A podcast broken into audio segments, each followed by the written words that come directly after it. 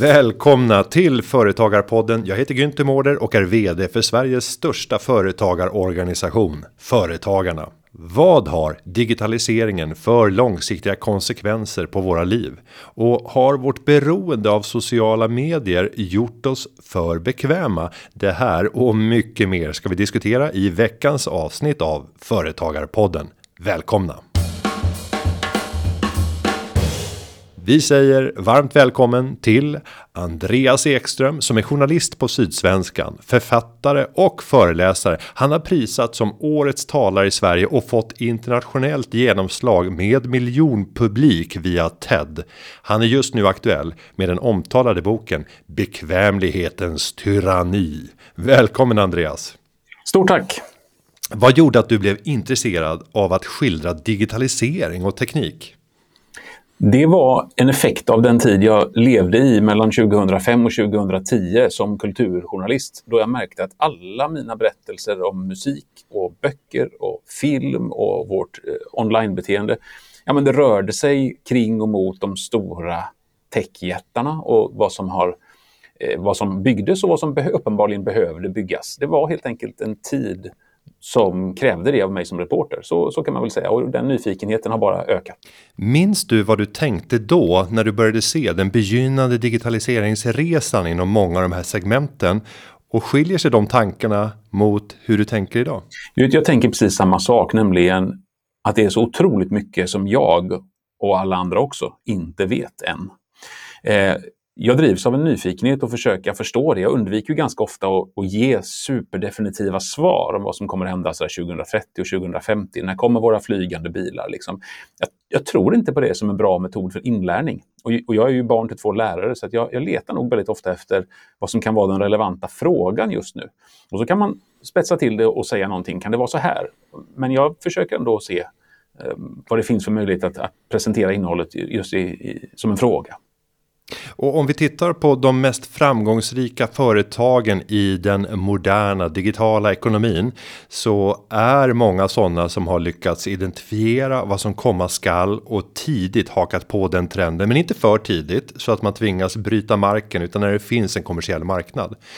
Däremot kan vi se att många små företag inte riktigt håller jämna steg med eh, beteendeförändringen när det kommer till människors användning av det digitala. Om du ska beskriva vad du gör för observationer när du tittar på de stora techföretagen och det klassiska småföretagandet. Vad är det du ser då?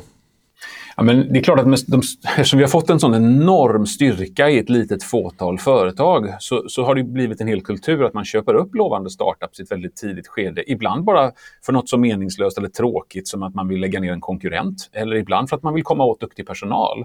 Och då betyder det att en massa spännande små projekt i små företag faktiskt aldrig får chansen att, att växa till sig för att de slurpas upp här av de största, för att de har så mycket kapital.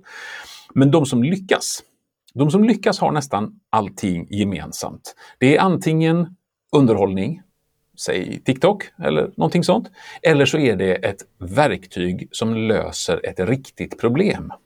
Eh, om ett verktyg löser ett riktigt problem eller om ett verktyg på något sätt gör din dag lite roligare, ja men då lyckas det verkar det som. Va? Eh, däremot de som skapar ett problem som de sen löser, de får det genast svårare.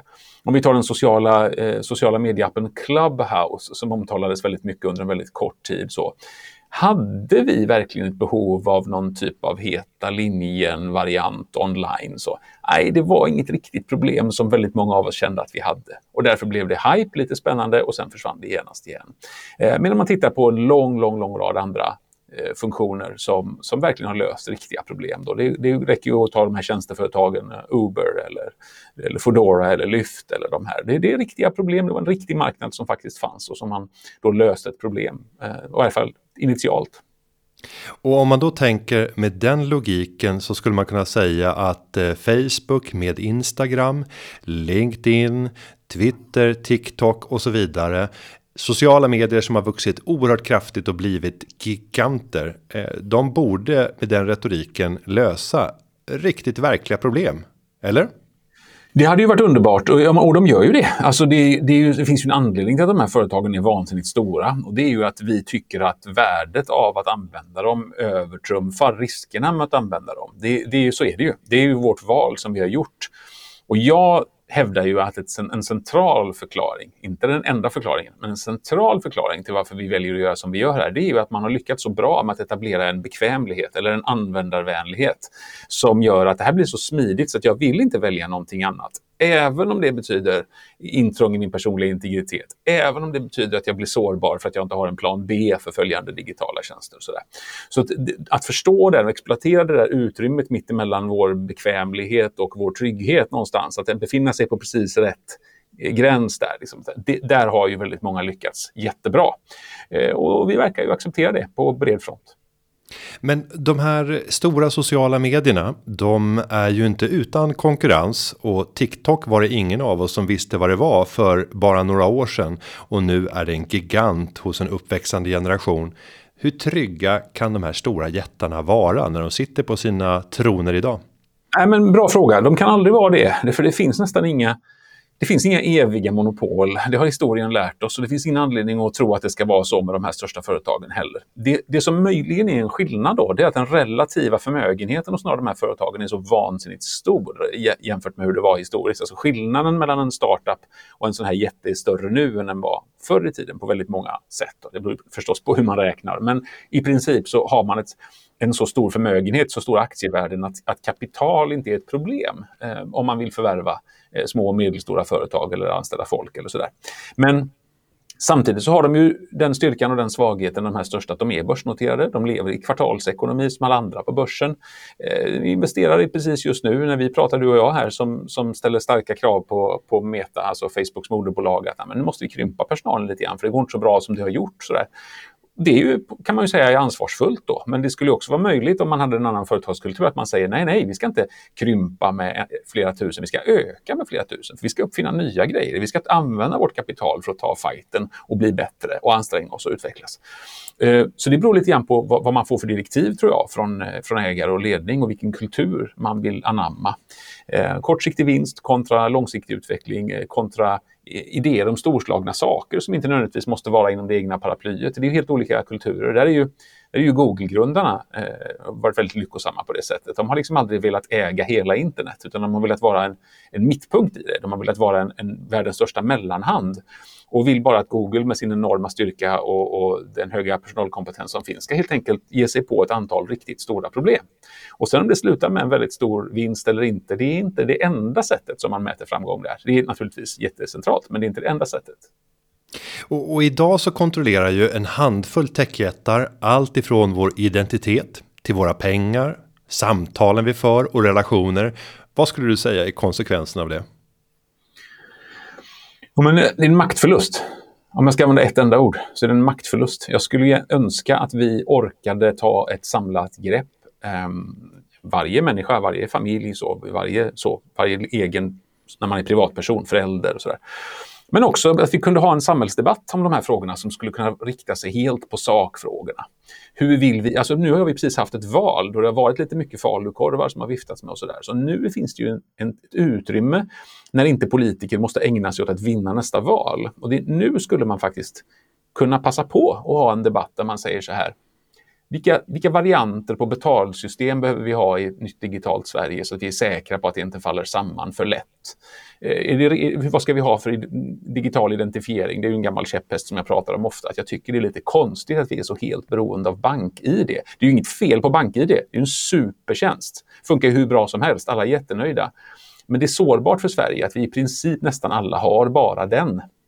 Och man kan också tycka att vi har ju en folkbokföring i Sverige. Är det inte logiskt att att eftersom det finns en statlig verksamhet som tar hand om vilka bor här, vilka har rätt och skyldigheter i Sverige, ja, men ska man inte bara knyta en legitimation till det också? Det är väl ändå lite bättre som samhällsbygge betraktat. skulle inte ens behöva vara jättedyrt. Jag menar, att använda BankID är inte gratis. Va? Varje inloggning på 1177 så, så betalar regionerna 50 öre till de banker som då äger BankID. Så att det kan man nog räkna hem på några år om man väljer att göra en egen. Ja, du förstår vad jag far efter. Va? Alltså en bredare diskussion om hur ska vi välja? Nu har vi väldigt mycket tagit. Det har presenterats lösningar för oss, både privat och som samhälle. Och då har vi sagt att ah, vad gött, ni har redan tänkt på det. Ni har redan, ja men vad bekvämt, då tar vi det. Och så lägger man riskanalysen och samhällsbyggesanalysen lite åt sidan. Det är väldigt bekvämt med Google Classroom och Googles alla tjänster för alla grundskolor i Sverige. För det har man driften och det är billigt och det är mycket som är vunnet med det. Så ja, fast är det ideologiskt rätt då? Har vi haft den diskussionen? Ska vi verkligen låta Google uppfostra en miljon svenska skolbarn till att använda deras tjänster? Det kanske vi ska. Det kanske är det bästa. Jag skulle bara vilja att den debatten eh, fördes på lite bredare front av människor som kanske inte är teknikexperter heller, utan som är intresserade av hur vi bygger ett samhälle ihop. Och du pratar ju om en svensk strategi och en svensk linje. Kan man prata om det i den här globaliserade världen som har blivit ännu mer global tack vare tekniken? Ja, det där är också en superintressant fråga därför att å ena sidan så tror jag ju att planeten jorden är rätt administrativ enhet för en del problem. Va? Det är ju inte som att eh, Mönsterås kommun kommer att ensamt lösa klimatkrisen och så. Såklart inte, utan, utan vi måste tänka i, i stora globala samfund. Men samtidigt är det så vansinnigt svårt idag att tänka sig ett globalt internet där vi kan enas om en gemensam minsta nämnare. Okej, okay, det här får du säga om vaccin. Det här får du säga om Gud. Det här får du säga om förintelsen. Det här får du säga om... Ja, men du, du förstår, det blir så himla svårt att tänka sig en 200 länder stor gemensam sån kultur.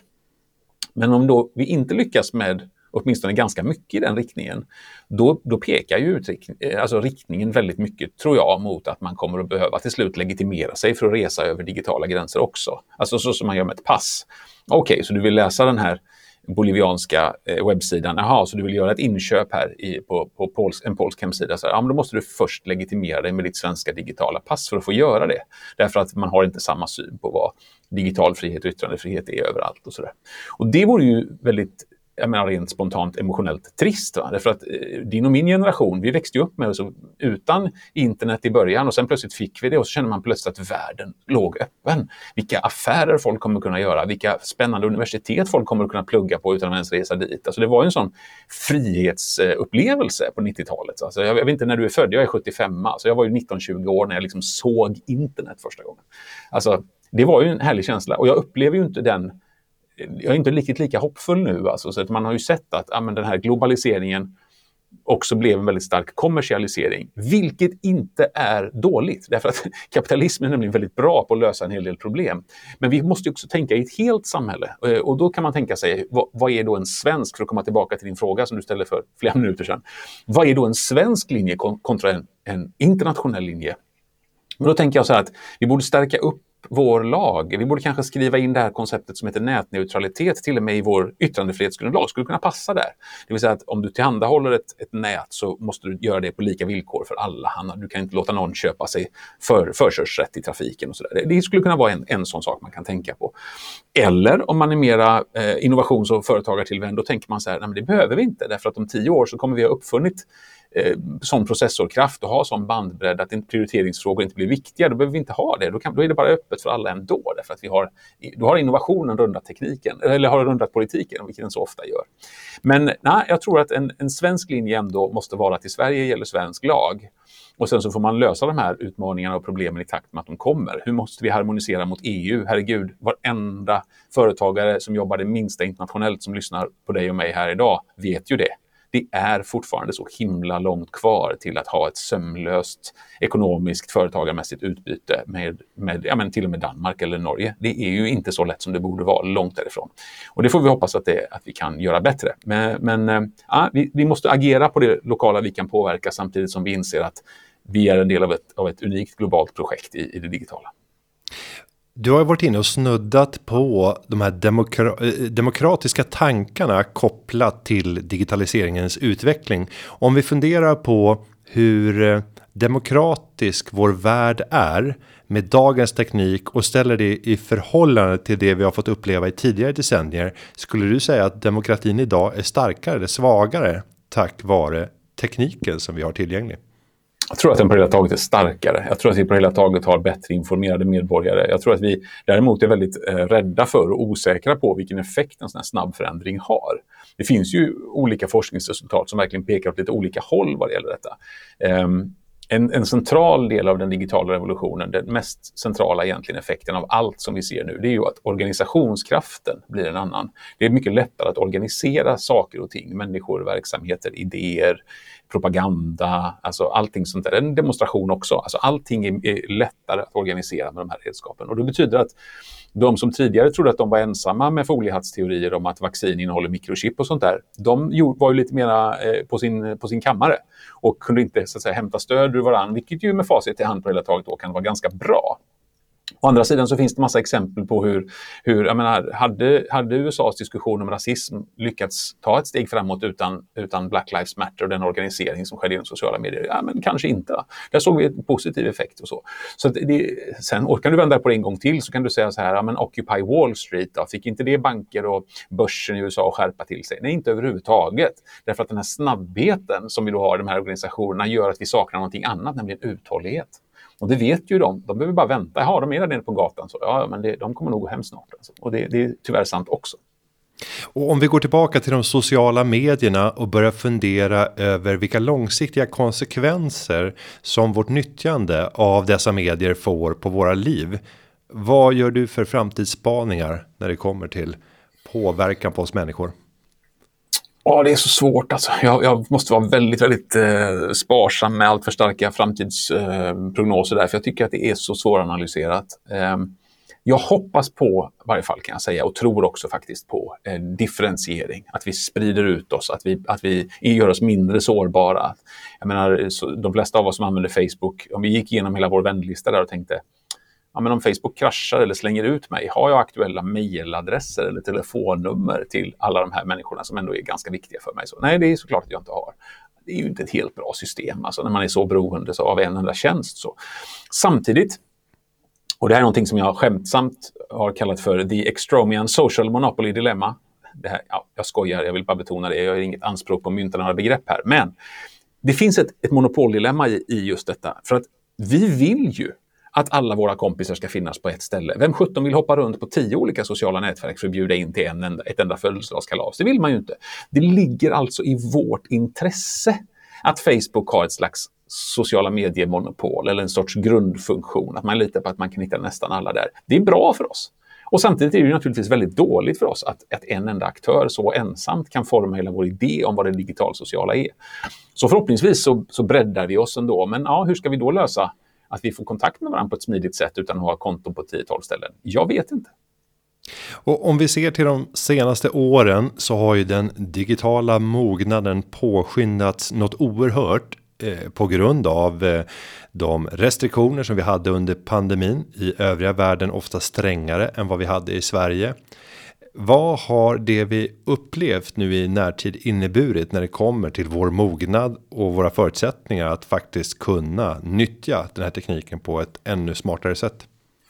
Ja, men det är klart att vi fick en, en i positiv mening av pandemin så fick vi en, eh, slängdes vi fram tio år i vår digitala mognad för att vi var tvungna.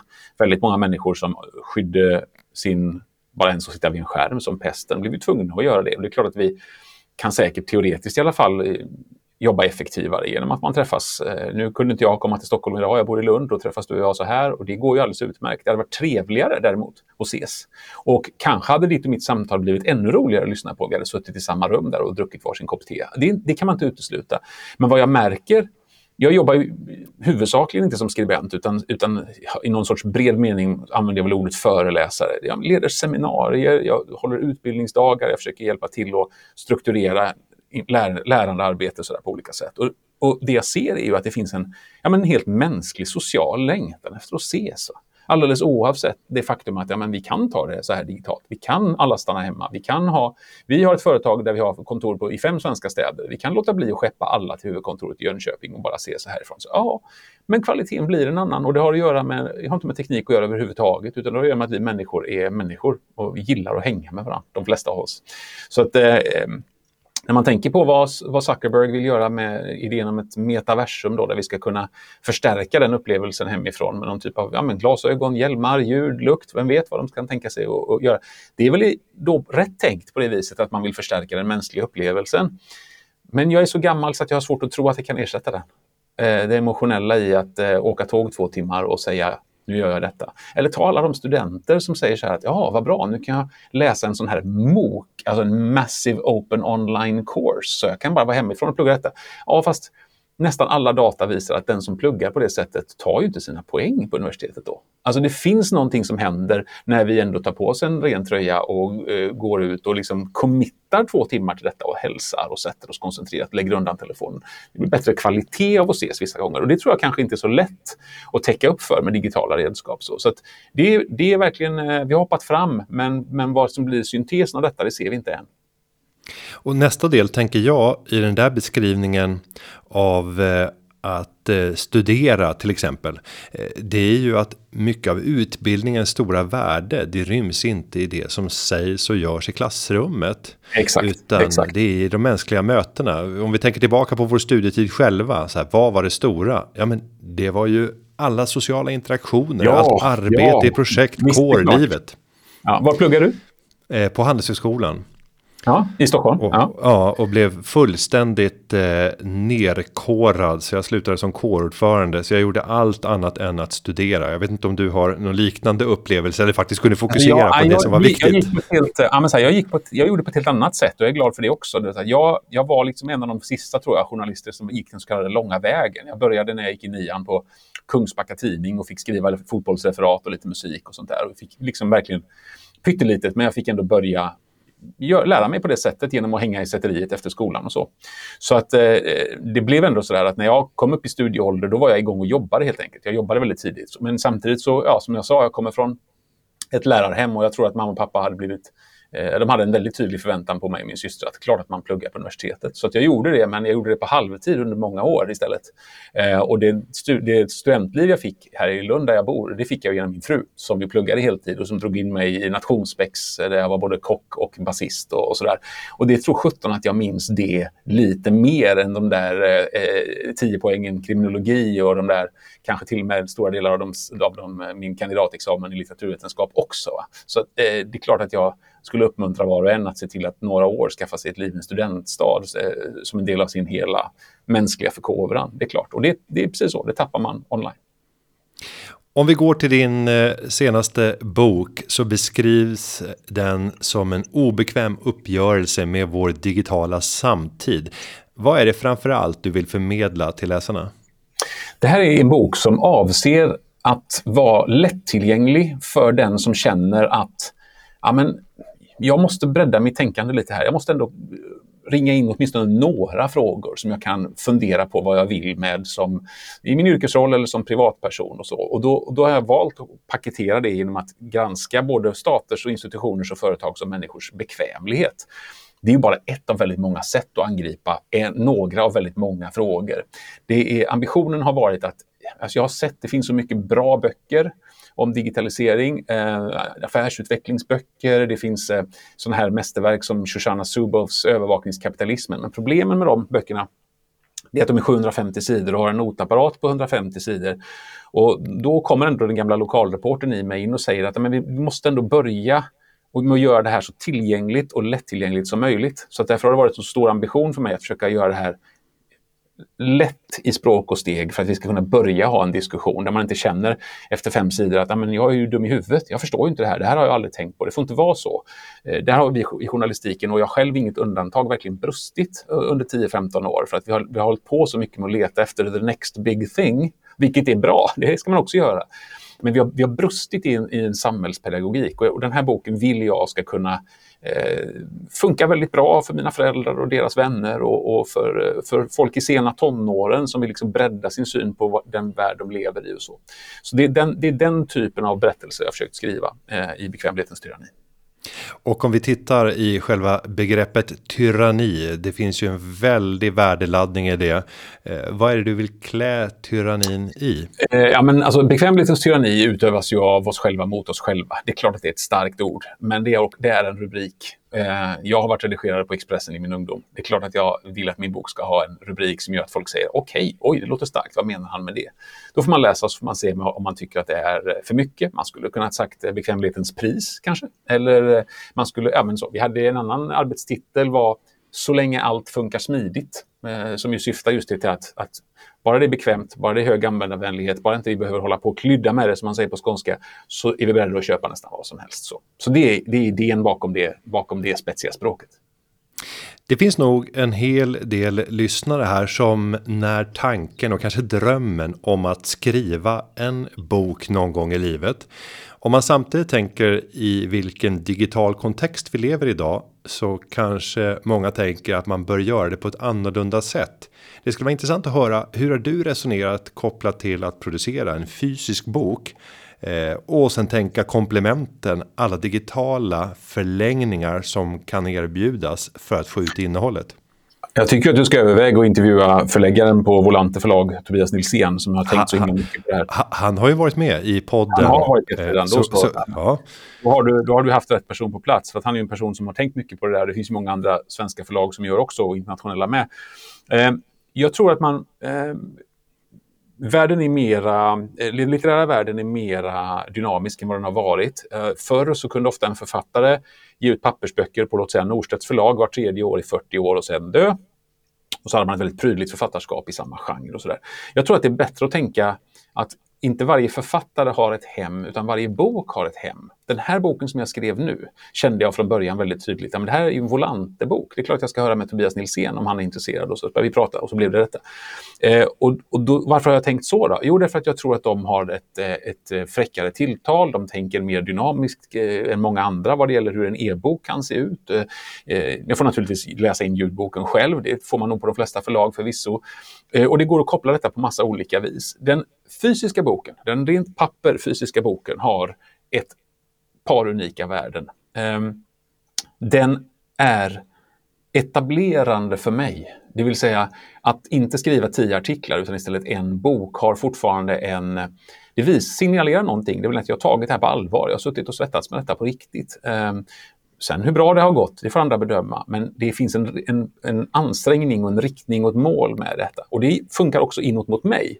Det vill säga att, att jag någon gång ibland samlar ihop mig och skriver någonting i det, det formatet gör också att jag tvingas till att tänka igenom. Ja, men, vad vill jag konkludera här då innan jag går vidare till att börja tänka på andra saker? Så det, det har, det har en, hjälper mig så med en periodicitet som jag tror att den fysiska boken skapar lite mer än, än låt säga en e-bok eller en serie artiklar. Sen tror jag att vi även här är, är ja, titta på liksom hur, hur författarskap utvecklas. Vi har ju såna författare som, eh, ja, men som Daniel Åberg till exempel, som är verkligen expert på, på ljudböcker. Och det finns jättemånga exempel på det. Han var bara ett namn jag kommer att tänka på nu i, i hastigheten här. Ja, men litteraturen förändras av formatet. Eh, så måste det vara. Alltså, och, och det, det, är bara spännande tycker jag. Det finns inget dåligt med det. Så det, vad jag gör, detta är min nionde bok. Hur blir den tionde boken? Det har jag verkligen noga undvikit att försöka bestämma i förväg. Jag vet inte vad den ska handla om, jag vet inte ens om den någonsin blir. Det kanske blir nio, kanske räcker. Eh, utan det måste vara luststyrt och när man har idén så måste man omge sig med människor som begriper saker och ting bättre än man själv och sen se vartåt man, man tar det. Så det, det, är helt öppet på ett spännande vis eh, vart man går från att ha gjort en, en fin fysisk bok. För att kunna få intressant innehåll att eh, skriva en bok om så behöver man ju inspiration. Du är en eh, stor och efterfrågad föreläsare. Hur viktigt är föreläsningarna och mötet med alla tänkbara olika människor som du får till stånd genom föreläsningarna för att få helt idéer? Ovärderligt. Ja, men helt ovärderligt. Det är ju en central del av min research. Eh, och det, det, är klart att jag gör ju så väldigt mycket olika typer av uppdrag, olika typer av sammanhang och jag är väldigt noga med att eh, att arbeta med ett innehåll och på ett sätt som gör att jag, ja men ibland får jag träffa 300 ljusblåa skjortor någonstans ute i Europa som, som ställer en viss typ av förväntade frågor. Men en annan gång så träffar jag alla bibliotekarierna i en mellanstor svensk kommun. Och, och det är ju helt centralt att jag gör det, att jag har en ordentligt med tid efter varje dragning. Alltså ibland, allt om jag har, gör 20 minuters tankestorm eller om jag gör en halvdag med en grupp. Alltså det, det spelar inte så stor roll, men det måste finnas luft efteråt. För det är det som är mitt lärtillfälle. Då får jag höra vad människor funderar på, vad människor tänker på. Och varje gång så ställer någon en fråga som jag säger, du, jag vet inte. Jag kan inte svara på det. Jag kan inte tillräckligt mycket om det som du undrar om. Men jag vet vad jag ska göra på tåget hem, jag ska läsa på. Så att påfyllnadsmekanismen som finns i att få möta läsare och lyssnare på det sättet kontinuerligt är helt ovärderlig. Det är också så med den nya boken Bekvämlighetens tyranni att om man har hört mig föreläsa med en föreläsning som jag kallade för uh, Seven ways to own the world, sju sätt att äga världen, så ser man hela grundarbetet i boken ligger där. Jag har gjort delar av det här materialet i, på så många ställen under flera år för att vara säker på att det här som står i den här boken, det är relevant för många. Det vill säga, och det är jag så att säga helt säker på. Sen så kan man, eh, beroende på vilken nivå man själv befinner sig, så är det olika hur mycket nytta man har av en sån berättelse. Så att säga. Det, det måste ju bygga på att man sen då tar ett eget ansvar. Att processen att förstå eh, bokens innehåll eller en föreläsnings innehåll eller en tidningsartikels innehåll, den ska ju börja när det är klart. När, när vi avslutar podden idag så går någon, sticker någon ut och, och, och gör nästa grej och börjar laga mat, börjar ge sig ut springa, vad man nu gör. Så här, då ska ju detta förhoppningsvis finnas kvar lite, lite grann. Så att man kan lägga på sitt eget kunnande på den diskussion som vi har fört här. Då kan det ju hända någonting kul. Eh, så på det sättet så, så hoppas jag att processerna ska vara eh, avsiktligt luddiga i gränserna på det sättet. Så att, så att varje intervju jag kan göra, varje gång jag besöker ett företag eller pratar med en myndighet eller vad, vad det än är, så ska jag kunna dela med mig av några idéer, men jag ska verkligen se till att ha med mig några hem också. Då, då, kan, det, eh, då kan jag fortsätta vara i rörelse på ett sätt som är spännande och kul.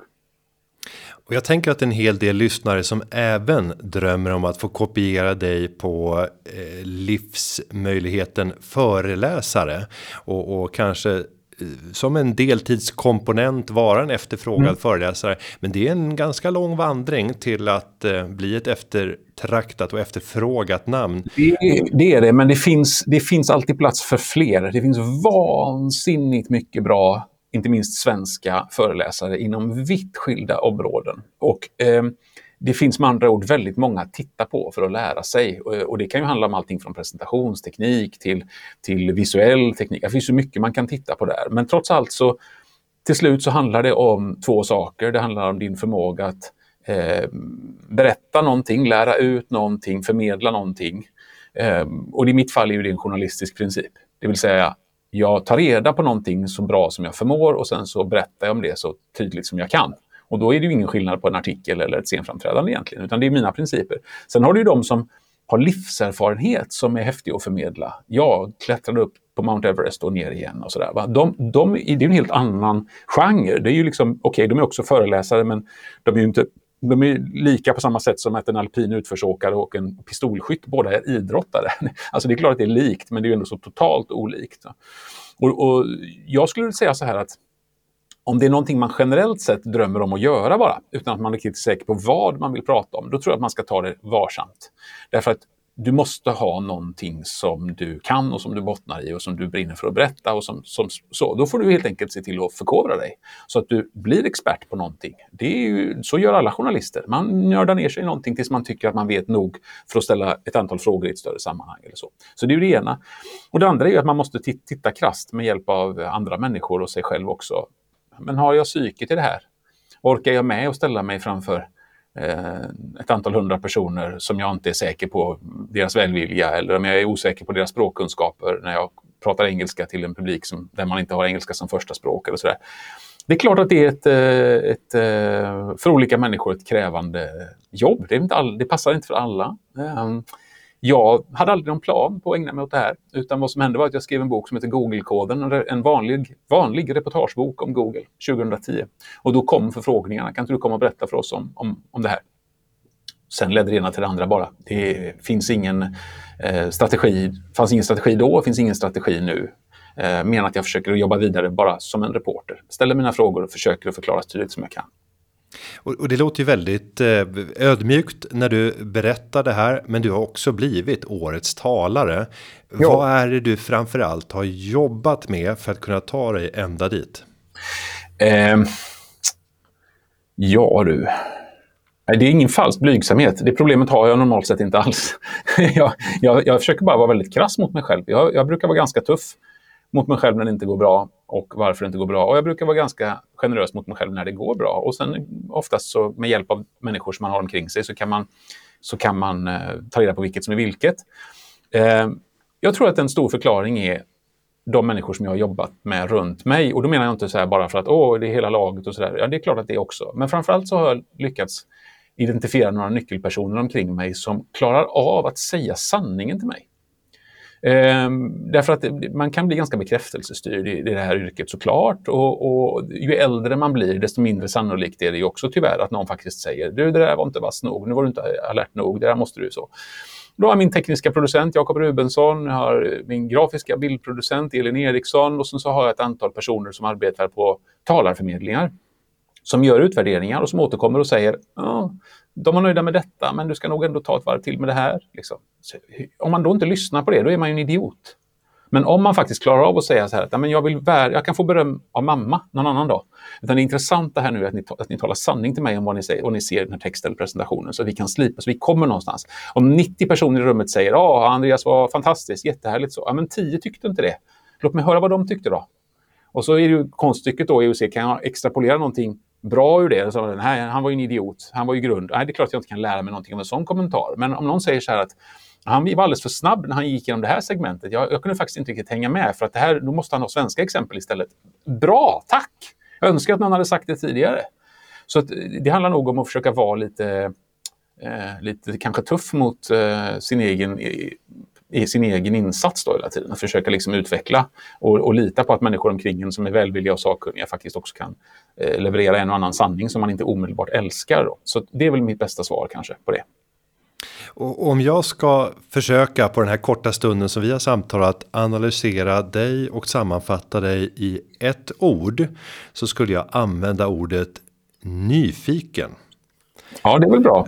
De, delar du uppfattningen? Har jag träffat rätt? Mm. nej, men trevligt. Jag uppfattas gärna som nyfiken. Jag, det viktigaste är att jag inte uppfattas som en eh, dogmatiker. Det viktigaste är att jag inte uppfattas som en person som är stensäker på exakt vart vi ska gå med alla de här svåra frågorna jag eh, pratar om. Och jag har ju sett det eh, att eh, eh det finns en sån stor längtan efter guruskap i den här frågan. Va? Alltså det finns väldigt många som gärna eh, tycker att, men för 17 gubbar, skulle vi inte kunna Eh, kan inte du bara säga då, vad tycker du, hur ska vi göra istället? Och så där. Ja, men jag är inte säker på att jag vet det, jag tycker att det är så svårt. Jag, jag måste nog faktiskt reservera rätten och, och, säga ganska ofta att du, jag vet inte, jag vet bara att jag inte riktigt gillar det vi ser här. Vad, vad tycker du? Det, det, är liksom en, en mer produktiv diskussion tror jag. Så jag förbehåller mig då rätten att inte leverera så jättemånga facit till. Jag, jag tycker nästan att det vore att, att, förhäva sig lite. Jag, jag, det finns mer att läsa och fler frågor att ställa eh, och jag är verkligen inte säker på att jag har rätt i precis allt. Alltså. Ja, och ska jag sen förlänga den där analysen så tänker jag att just nyfikenhet som personlig egenskap är en av de viktigaste för att eh, framgångsrikt kunna managera eh, det liv som vi lever i den tid vi har nu. Och jag vet inte om du delar den analysen? Ja, men visst, alltså det finns en, jag har ett, ett citat med i en av mina föreläsningar som jag gör just nu när jag pratar lite grann om att vi har blivit lite eh, väl kanske, ja, men inte polariserade utan nästan bipolära i den digitala revolutionen. Alltså det, det finns någonting med hur, hur vår diskussion går till just nu som inte är helt lyckat. Ehm, och då, ja, i det där så, så har jag en, en, en tanke om att man kan förhålla sig rörlig. Och då har jag ett citat, en person som, säger, som talar om, inte om innovation egentligen, utan som pratar om ledarskap. Och då säger han mycket luttrat, nu är det en, annan, en annan trött mellanchef som kommer att skratta och känna igen sig här. Ledarskap, det är konsten att kliva på en tuva som inte sjunker genast. Det vill säga, ja, det är onsdag, hur många bränder har vi släckt? Liksom, veckan är inte slut där. Nej, men det får vara okej okay då. Och då tror jag att, varför är då det citatet relevant? Jo, det är för att jag tror att innovation och utveckling på nästan alla företag, stora som små, kommer att se ut precis så. Det kommer att vara konsten att kliva på en tuva som inte sjunker genast. I min gamla bransch, tidningsbranschen, så, så hade vi en tryckpress i 500 år och så har vi tänkt att vi måste ersätta tryckpressen. Så, nej, jag tror att framtiden är en serie uppfinningar som dominerar under en kort tid istället. Men, kanske som en fax som 1982 revolutionerar hur vi skickar ord på papper och sen är superrelevant för det till 1995 när alla får e-post. Och så skrattar vi lite åt faxen idag för att den är så liksom konstig och gammal och obsolet och piper och så. Det ska vi inte göra. Alltså, faxen var ju en fantastisk uppfinning men den hade bara en väldigt begränsad tid som en viktig sak. Eh, det tror jag man måste försöka hitta ett lugn i i framtiden. Alltså konsten att kliva på en tuva som inte sjunker genast. Vi är, vi är i rörelse som människor och det är okej. Okay. Och den personen som sa det då, det var, det var pappa faktiskt. Han är en kommuntjänsteman och har eh, roddat eh, skolförvaltningar i kommuner och ja, den typen av saker i hela sitt liv. Så han, han har liksom haft en en besjälad idé om eh, vad förvaltning och förbättring kan vara, men också en mycket realistisk syn på vad en individ kan åstadkomma varje dag. Va? Det är konsten att kliva på en tuva som inte sjunker genast och det är okej. Okay. Och jag tänker att du avslutningsvis ska få ge ett tips till våra lyssnare kring hur man matar sin inre nyfikenhet för att på så sätt vilja följa med i den utveckling som sker i världen. Vad är dina främsta tips för att mata ja. nyfikenheten? Jag har bara ett. Eh, ställ dig på olika ställen när du tittar. Det vill säga om du alltid eh, läser Sydsvenskan till frukost. Ja, sluta aldrig med det tycker jag som har mina rötter där. Men kanske du ska ändå titta på någon tidning till den morgonen. Kanske ska du skapa för vana att varje fredag så väljer du en ny svensk lokaltidningssajt i den mån du kan ta dig förbi betalväggen och titta på det. Eller letar upp en ny amerikansk blogg och så lägger du tio minuter på det. Flytta dig! Så att du tittar, du har ju dina frågor såklart. Du är superintresserad av affärsutveckling på det här sättet eller du är e-handelsexpert eller vad det nu kan vara för någonting. Men, men eh, har du hittat en podd som du gillar, byt ut den en vecka då. Ta en annan podd den här veckan och se vad som händer då. Det tror jag är bra. Ett jättebra tips eh, och ännu enklare att addera på där. Det är ju också att variera sitt dagliga beteende bara när vi rör oss till och från vår plats ja. som kanske kallas arbete eller vad vi äter eller vilka vi sitter bredvid. I oh ja. de där nya mötena och förändringarna så föds ofta kreativitet och annorlunda tankar. Verkligen sant. Jag vill säga stort tack till dig Andreas för att du var med i Företagarpodden. Jag, jag som tackar. Jätteroligt att få, att få vara med och prata om de här sakerna. Det, det, det är bara en början, men det är väl så det ska vara. Och samtidigt ska vi passa på också säga att Bekvämlighetens tyranni som bok den finns att beställa redan idag för dig som vill läsa mer. Klippningen av podden den är gjord av Petra Chu och underlaget är skapat av David Hagen. Vi hörs igen nästa vecka. Ha det så bra. Nu kör vi!